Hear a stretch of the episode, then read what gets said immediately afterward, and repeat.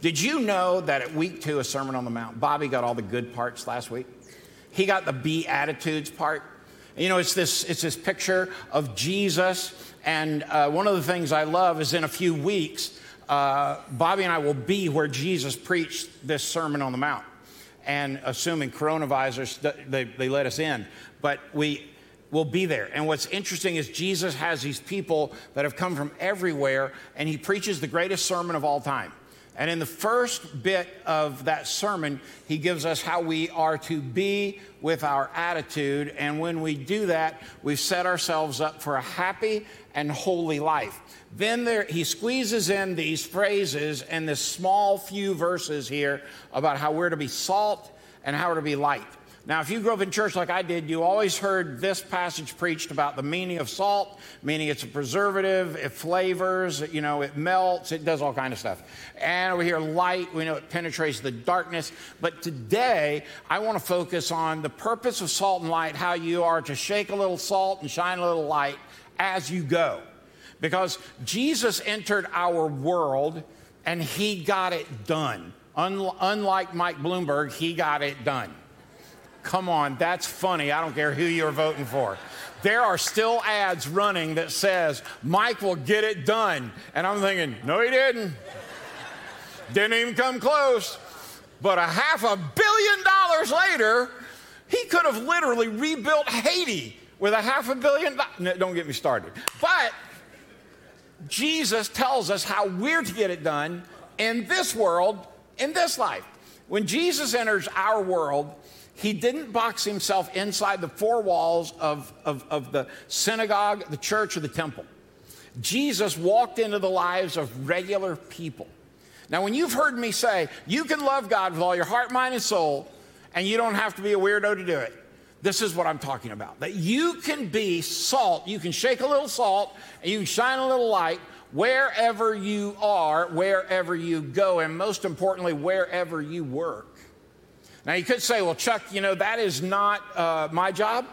But now watch this. I want you to take a look at Jesus as a model for you and I. He touched those folks that were terminally ill, strangely sick, culturally past marginalized and forgotten. He associated with prostitutes. He dined with heathens. He scandalized the religious community by penetrating the world. Jesus did the exact opposite of what the church in the first century thought he should do. I want you to take a look at this. Jesus did the exact opposite of what the church in the first century thought he should do. Now think about it.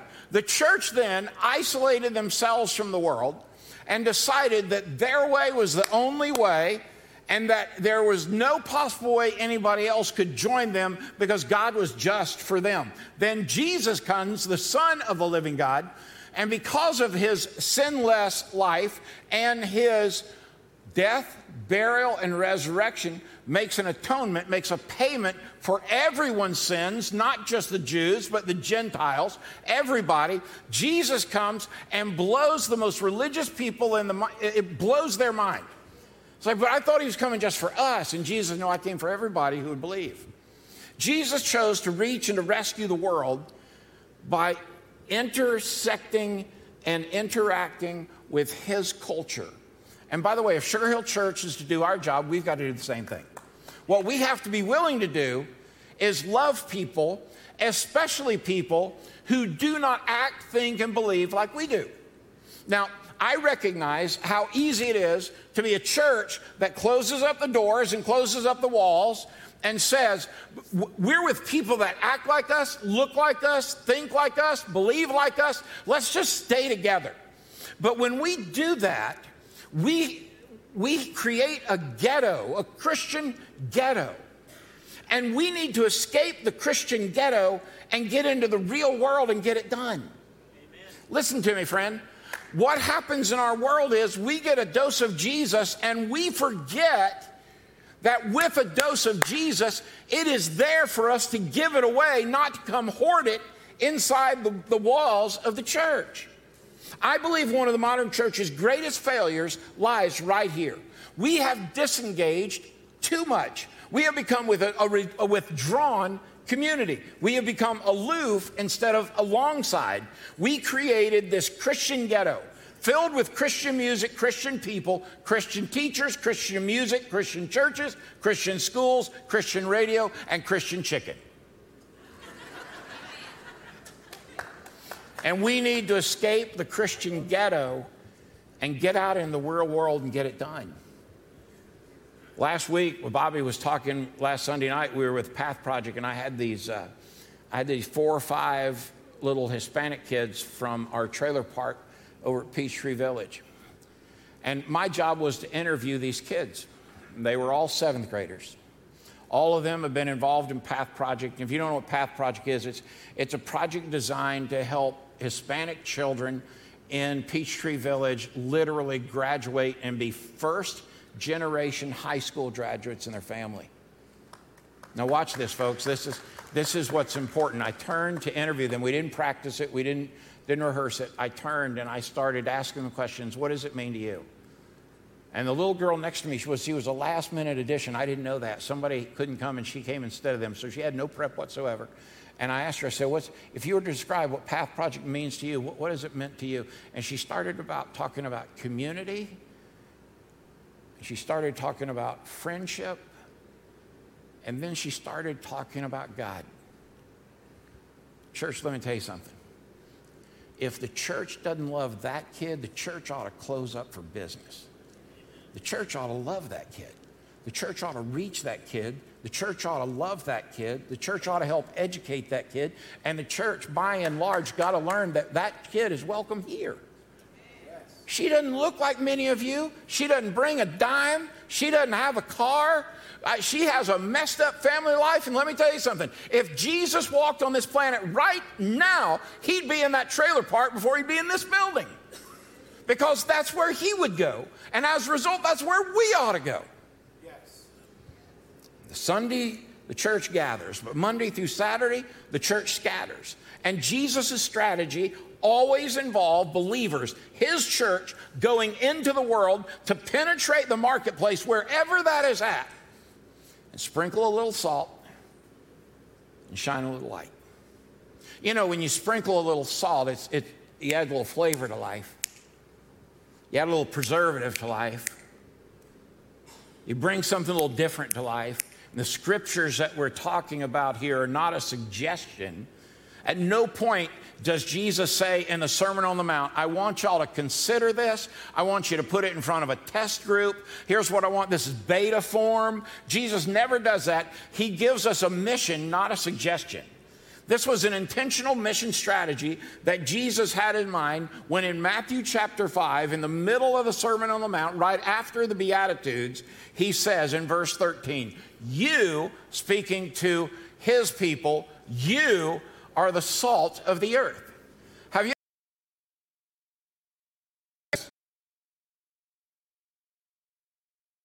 Just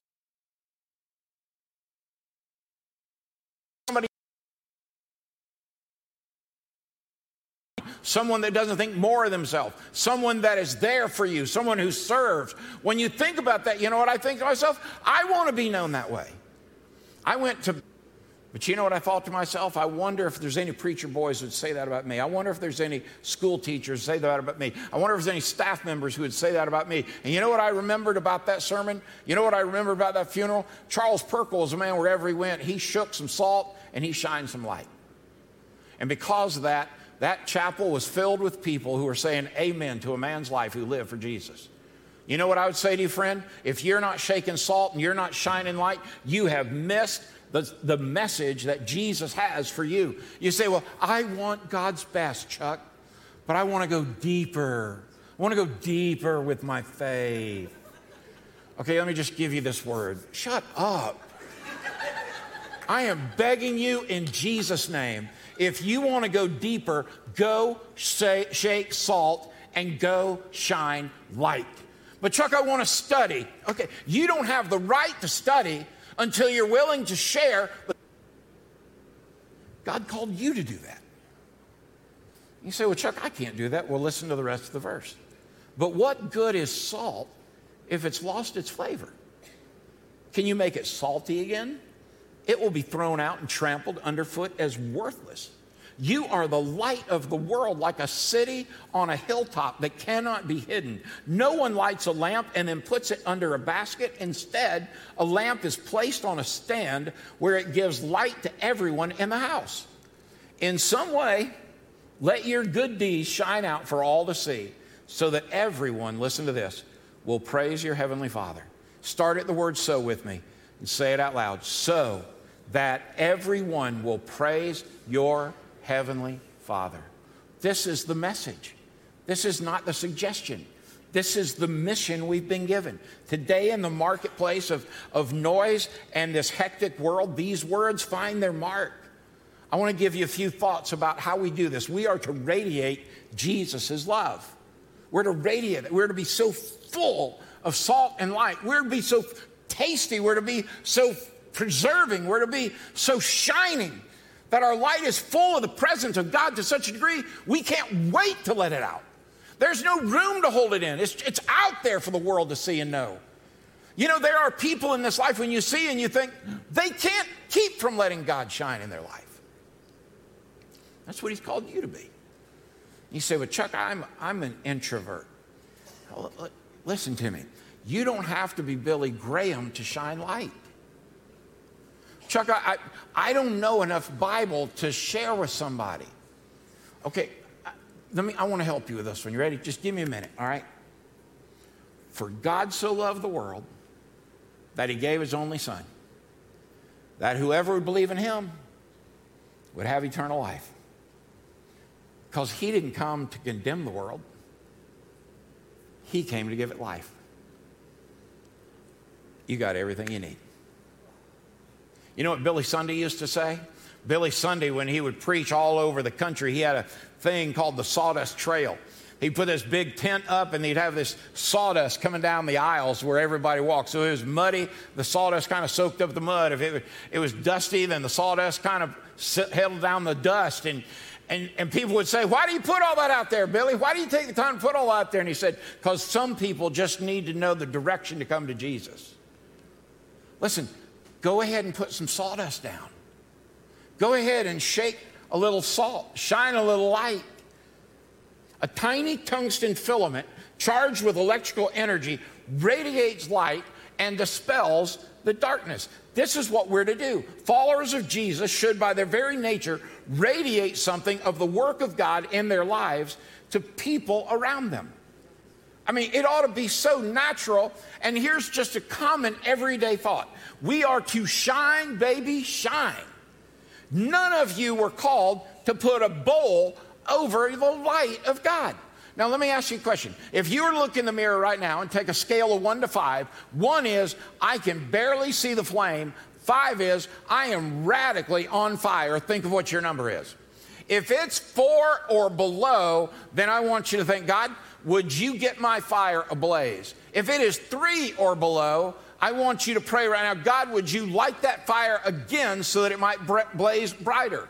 If it is a 2 or a 1, I want you to answer this question honestly. Are you sure that you know when you die, you go to heaven? Chuck, listen, you're normally a nice preacher. You don't normally preach like this, Chuck. Boy, I'm telling you, I get fired up about the fact that Jesus knew that there would be some believers who might choose to limit their candle power. Jesus knew there might be people that would refuse to shine their light. He knew that they would feel safer, securely hidden under a cereal bowl. But he said, no, let your light shine. Do you know that he's called us to be influencers? Did you know there are people out there that make millions of dollars on social media as influencers? The right makeup, the right shoes, even the right journals. I mean, the right dresses, the right bridges. Most of those folks, they only do it for one reason. They do it because they get paid. You know what? That's not a bad reason. And by the way, I'm not blaming them, but the question I would ask you is this. Are you an influencer for the cause of Christ wherever you go? And if you're not, you're not shaking salt and you're not shining light. You say, but Chuck, I don't know how. For God so loved the world that he gave his only begotten son, that whoever would believe in him would have eternal life. Because God didn't come to condemn the world. He came to save it. Yeah, but Chuck, I can't memorize that. For God so loved the world that he gave his only son. Come on, folks. You can remember the song from a back B track on a 45 because you're as old as I am. We may not can remember what we had for breakfast, but by thunder, I can remember that Jesus came. That's your message. Well, Chuck, I'm not a theologian. Well, watch this. I'm not either, and I'm a pastor. Yeah. See? Don't you find it interesting that we will spend 20 minutes taking the right selfie and then editing the way our face looks, trim us up a little bit, make sure we have the right background, ensure the lighting is perfect, and then we post it, and every 3 minutes look to see how many likes we got. But we won't post one blessed thing about the Savior of the world that came to give you heaven. And you know what I'm thinking to myself? What is wrong with this messed up world? I can post a picture of Kirby, my dog, and 150 people will say, that's my so love the world.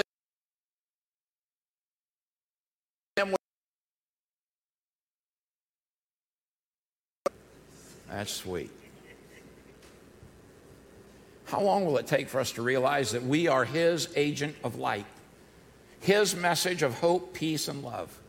Oh, Chuck, listen, I don't know how I do it. Well, here's how you do it. We are to be practical. We're to be practical in this. Here's a few practical steps. We are to partner with the invisible. Listen to what the psalmist said in Psalm 16. He said in verse 8, I know the Lord is always with me. I will not be shaken, for he is right beside me. Here's what it looks like. You leave your office and you walk around to go over to the restroom or to the water fountain or the coffee machine, and you walk by 7 cubicles on your way. As you walk by Mary and John and Ralph and Susan and Peter, every time you walk by them silent, you're praying, God, would you step into their life? God, would you use me to be a light? God, would you let me sprinkle a little salt with them? You're saying it silently. You're not out there just messing up their work. You're not out there taking their time. You're just walking by praying for them. And you know what you're doing? You're sprinkling salt all the way. Every time you walk somebody, you're sprinkling a little salt. I learned something that I would encourage every man and woman to do here that's in the workforce. Even if you're not, if you've got the hardest work on the planet and you're a stay-at-home mom or dad, you got the hardest work in the world, you do the same thing. Whoever it is that you know is going to cross your path that day, pray for them every morning. Every morning I pray for who's going to cross my path that day. And you know what I've learned? God shows up when you expect him to. God shows up when you need him to. And watch this, God shows up when you ask him to. So if you'll ask him where you ought to sprinkle a little salt, he'll let you know. So start sprinkling a little salt. I want to ask you, engage with the always present, invisible God. Here's what it looks like. God, would you let me be a hope and a help to that person? God, I know you're with me. You are present inside of me by your Holy Spirit, and you are present beside me and in me. And would you direct not just me, but those around me so that I might sprinkle salt? Now watch this. On your way to the coffee machine, you sprinkle a little salt. Lord, would you bless them? Lord, would you let me help them? Lord, would you let me be a shining light? And on your way back, you just decide you're actually going to be nice. How you doing? You look good, Sally. You get that hair done? Nope. Well, you look like it. Wash it next time. Forget that dry shampoo, girl. You know? Now watch this. What might happen if you prayed for them on the way and you were just an encouragement on the way back? You say, Chuck, but that's not sharing the gospel. Well, it might be for you. It might be your first step toward it. It might be the one time that they hear somebody who's a believer not tell them how bad they are, but tell them how wonderful they are. What if Christians went out in the world, in the workplace, and they were just going to be nice? I'm telling you, we can grow this church by 30% if the folks in this room watching online would just get out in the workplace and not be a knucklehead. Let's just go be nice.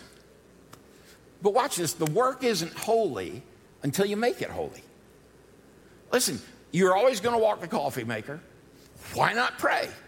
You're always going to walk back from the coffee maker. Why not encourage?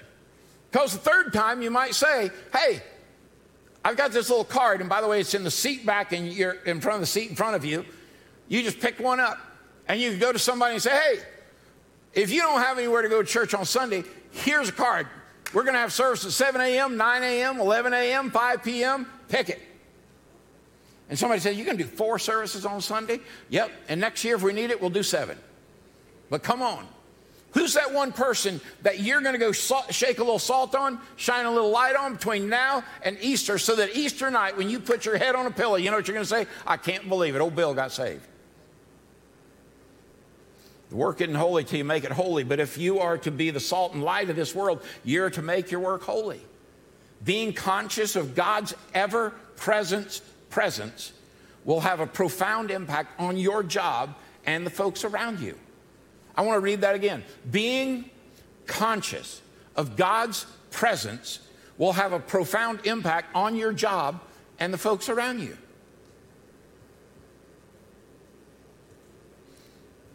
For that to happen, we're to have a positive attitude. Listen to what Paul wrote in Colossians chapter 3. And whatever you do or say, do it as a representative of the Lord Jesus, giving thanks through him to God the Father. Whatever it is, selling a car, building an app, insurance claim, buying groceries, bagging groceries, whatever it is you're doing. You say, Chuck, it's really hard for me to do or say whatever I do as a representative of the Lord Jesus. Now watch this. This is important. That's not your call, because you're his representative in either a wonderful way or a bad way. And you make that choice multiple times over and over. Every time you walk the coffee machine, every time you walk out of the car, at your work, whatever it may be, have an attitude that reflects the positive nature of God's grace on your life. Don't be Debbie Downer out there in the workplace. Be the person that somebody would say, I could go to that guy, that lady. Now that lady, she's the salt of the world. That takes on a whole new meaning of salt of the world there, doesn't it? And we're to be on mission always. Paul said, for I am not ashamed of this good news about Christ. It is the power of God at work, saving everyone who believes, the Jew first and also the Gentile. In that first century, you know, the Jewish folks, they wanted the Messiah to come just for them. And I don't blame them. I'd want him to come just for me. Here's the great news. He would have come if it was just for you or it was just for me, but he didn't. He came for everybody. Now watch this. That means we're called to love everybody. We don't have there's no option in this. Well, Chuck, listen, do you know how much it's going to cost us to keep doing that PATH Project? I pray we'll find enough money to do 10 of them. Well, Chuck, you know what? We go over to that school and those folks are never going to show up at this church. Does that mean we shouldn't love them? But Chuck, do you know every time we go out there and help those folks, there's a problem that comes in the room? I praise God we got so many problems, it's ridiculous. Bring it on. You rub shoulders every day with people who need the power and the grace of the gospel of Jesus. Listen, friend, share it. I'll never forget. Anissa, this story is just for you. I was a staff member at a church in the southern part of the county back in the late 80s and 90s. And Every Tuesday staff meeting, we'd get assigned a card of a person or a family that we were supposed to go knock on a door and meet face to face. I got a card that was in a trailer park about 3.5 miles from the church. And honestly, when I got that card, my first thought was, I don't want to do this.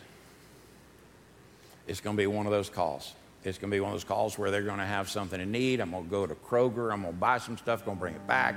And you know what? Everything on mine was, Chuck, just blow this one off. Well, my partner that night was a fellow by the name of Ronnie. He owned a tree service. Ronnie was the original redneck. I mean, when he spoke, he needed to have subtitles. I mean, when you met Ronnie, it was like, hey, how are you doing on your mom anymore? You know the guy, right? So Ronnie's my partner. And you can imagine my job's to talk and his job's to pray. Well, I'd seen Ronnie's life. I'm telling you, God understood redneck perfectly. So we went up to that trailer and had that old, you know, aluminum door, and the screen, of course, was cut and flapping open. And she came to the door, and her name was Shirley. Shirley was in her mid-40s. She was wearing one of those baby blue kind of nightgown things with the silver snaps, kind of like my mom and grandma had. You come home from church, take your dress off and put that on so you didn't get this, you know, gravy on you. And I walked in that house and I saw empty cans of Country Club malt liquor everywhere. My first thought was, it's no wonder they're dying. I mean, that's got to be the nastiest stuff that God ever made. I mean, that's, if you drink that, you're going to die. I mean, it's just as sure as the world. By the way, if you're wondering, yes, your pastor hasn't always loved Jesus. It smelled like stale cigarettes, and it had that old nasty orange shag carpet. Y'all remember that, where you have to use a rake? You know, remember, some of y'all old enough to remember that. Why did we ever think that was good? Because there's stuff ground all in that stuff, and I thought to myself, literally, if coronavirus had been there, it would have been in that trailer. It would have been the hub of coronavirus. That was the nastiest place. And I walked in, and me and Ronnie came in, and I met her, and then I met her middle school son. She said her husband was an alcoholic. He was out, and she was afraid of when he got home, if I'd be there, he'd get violent. So we kind of got to the point, and Shirley talked about how she didn't have food in her pantry, and I thought, well, we can take care of that. And it was like, I can't really describe it any other way, but it was like God reached down and pulled me up by my earlobe. It was like, Chuck, do what you're supposed to do. Just stop chitter-chatting and do what I brought you here to do. Man up. So I looked at Shirley and I said, Shirley, have you ever come a time in your life where you've trusted Jesus and let him take over your heart and your life? She said, no, that ain't for me. I said, well, you know, Shirley, by the time Ronnie stepped in, he said, well, you want to hear a story? And I was like, I think she's about to. And Ronnie said, I heard Pastor Chuck last week telling children's a story. Pastor Chuck had a story he told the children's. All right. So I started telling about Acts chapter 3, Peter and John. They're walking by the Gate Beautiful. Me and Bobby are going to be there in just a few weeks for some of y'all. We're going to walk by the Gate Beautiful. And there was a beggar there who'd never walked before, and he was asking for money. And Peter looked at him and said, I don't have silver, I don't have gold, but what I do have I want to give you in the name of Jesus Christ of Nazareth. And he reached down and he helped that man up, and he could walk again. And that man went on to church with him. That man gave his life to Christ, and his life was never the same again. Shirley said, that's what I need. I don't need that religion, but I need that. So we got on the floor in that nasty old orange carpet, and we were kneeling. We were kneeling by that nasty ash-filled coffee table. Shirley prayed with me, and here's what she said. Jesus, come into my life and forgive me. Be my Lord, be my Savior. I want to turn my life around. I want to live for you. I'm saying this, and she's just repeating it back to me. And she said, I don't know how you did it, but thank you for dying for me and for raising from the dead for me, and thank you that you're giving me heaven tonight. That little seventh grade boy going right with her, word for word. I got done, and I looked at Shirley, and I said, now, Shirley, we'll be back with some food in a bit. But right now, did you mean what you just did? Did you really trust Jesus? Did you get that settled in your life? She said, yes, sir. I said, well, Shirley, on Sunday morning, we got a bus that's going to come by here, and that bus will pick you and your boy up. She said, I don't know. My husband, he might get angry about that. And I said, well, if you need us to come pick us up, give my phone number. You let me know. I didn't hear from her, but sure enough, the bus picked her up, and Vic picked up her son and brought him on to church. And I told her, Shirley, now at the end of the 9:30 church service, I told her I'd be standing at the front of an aisle. It just happened to be this one in that church. And I said, the preacher is going to, at the end of the service, say, if you want to give your life to Jesus, or if you prayed with somebody this week and gave your life to Jesus, I want to ask you to step into that aisle on the first note, on the first song, and I want you to walk down that aisle and take either Brother Chuck or take Brother Ashley by the hand, and you tell them why you come. And I looked out, and I remembered Shirley had asked me right before I left her house, she said, what am I supposed to wear? And I said, oh, hon, wear whatever you got. She said, I ain't got anything. Well, now I have 7 daughters. Man, I know what I don't have. Born in the last 3 weeks.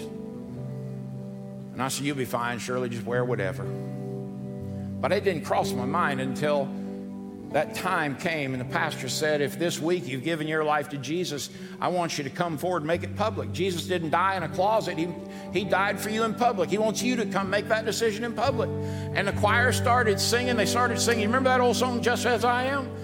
Yeah, and they started singing, and I looked about three-quarters of the way, and here came Shirley. She stepped out in the aisle. She's wearing that same blue nightgown with those silver snaps. She was wearing a pair of Bass men's loafer shoes. Sounded like flip-flops because the right hand heel had come unglued, and that's what Shirley had to wear, and she walked down that aisle.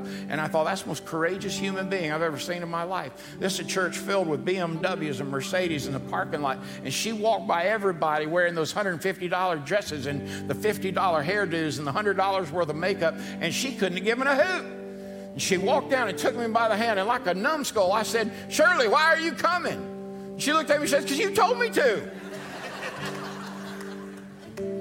And I said, Shirley, did you mean it the other night? She said, I did. And about the time she did, I looked up, and here came what I became known as her husband. Yes. She came, her seventh grade son came behind her, and right behind him came her husband. I baptized all three of them. I've preached Shirley and her husband's funeral, and her son now leads prayer ministry at that church. Look at me, folks. Look. No. Look here. This is not a story. This is not a story about anything I did, because my attitude when I went was not good. I didn't want to be there. I didn't want to do it.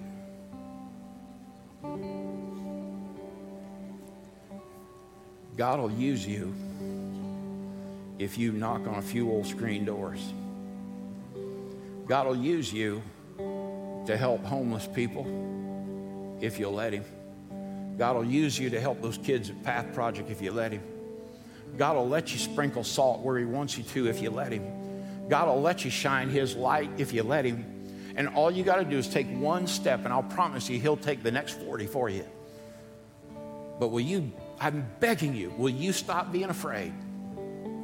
Because the invisible God is powerfully visible in your every step. When you shake the salt, you shine the light. Let's pray. God, today, would you shine the light and shake a little salt on some folks in this room and watching online, that we might say, like Shirley did in that trailer, Jesus, come into my life, be my Lord, be my Savior. Thank you for dying for me and raising from the dead for me to pay for my sin. I want to live for you and stop living for me. Friend, if that's the desire of your heart and you'd say, me too, Chuck, that counts for me. Listen, Jesus heard your cry. And your next step, just like Shirley, her husband, and that little boy, is to give your life and follow Jesus in believer's baptism. And all you got to do is let us know. For some of you in this room, what you're truly saying is, Chuck, I've been a believer for 15 years, for 20 years, for 25 years. It's been decades since I've let my light shine for Jesus. I haven't taken that salt shaker with me to work, and I haven't shook that salt shaker. And Lord, I haven't even thought about that one person that I want to come to know Jesus before Easter. But right now, God's reminding you, and he's stepping all over your toes, and you're trying your best to pull your feet back. And what I'm saying to you is, trust him, let him, give in to him. He will guide you as to where you shake salt and where you shine light if you let him. Father, we love you and we praise you in the name of Jesus. And everyone said, amen. Would you stand with me as we get ready to leave? Look in that seat back in front of you and grab one of those Easter cards. What I want you to do is grab one of those cards and hold it up. Just grab one of those cards and hold it up, would you? Grab a card and hold it up. Listen, this card represents a person that you can intersect your salt and light with this week. And you're probably not going to go say, hey, you know for sure if you were to die, you go to heaven and unpack the gospel. I get that. You're probably not going to even unpack John 3:16 for them. All I'm asking you to do is this one thing. Would you take that little card right there? Ron, can I borrow a few minutes? Come right up here. I want you to take that card, and I want you to say, Ron, hey, buddy, my church does the coolest Easter stuff. We meet outside at 7, inside at 9, 11, and 5. There's always room for you at my church. Will you join me on Easter? You take that card and Ron will go right back and he'll tell Sue. And Sue will tell Betty, and we'll just keep on going. And you know what will happen? We will celebrate on Easter Sunday hundreds of people that you shook a little bit of salt on, shine a little bit of light on, that came to know Jesus just like Shirley. And you know what will happen? All of heaven will celebrate with this church. Why not be us? Why not turn it on and let him do him? I love y'all. I'm sorry I got all fired up today. But listen to me, when you get out of here today, let him go before you and make a way and make your crooked path straight. When you walk out of here, walk out with him within you. He's always good, and you are always loved. When life is just beating you up, hop on his back. Wrap your hands around his big old shoulders. Let him carry you through the middle of your junk. Only set you down victoriously and wipe away your tears and kiss you on the forehead. Wrap his loving arms around you so you can hear him say, my child, say it with me, I love you. Hey, would you do me a favor? If you'll go by and get this brand new coffee mug, we'll give you free power routines. Even number 5 is ready if you're up to date. I love y'all. Go in peace.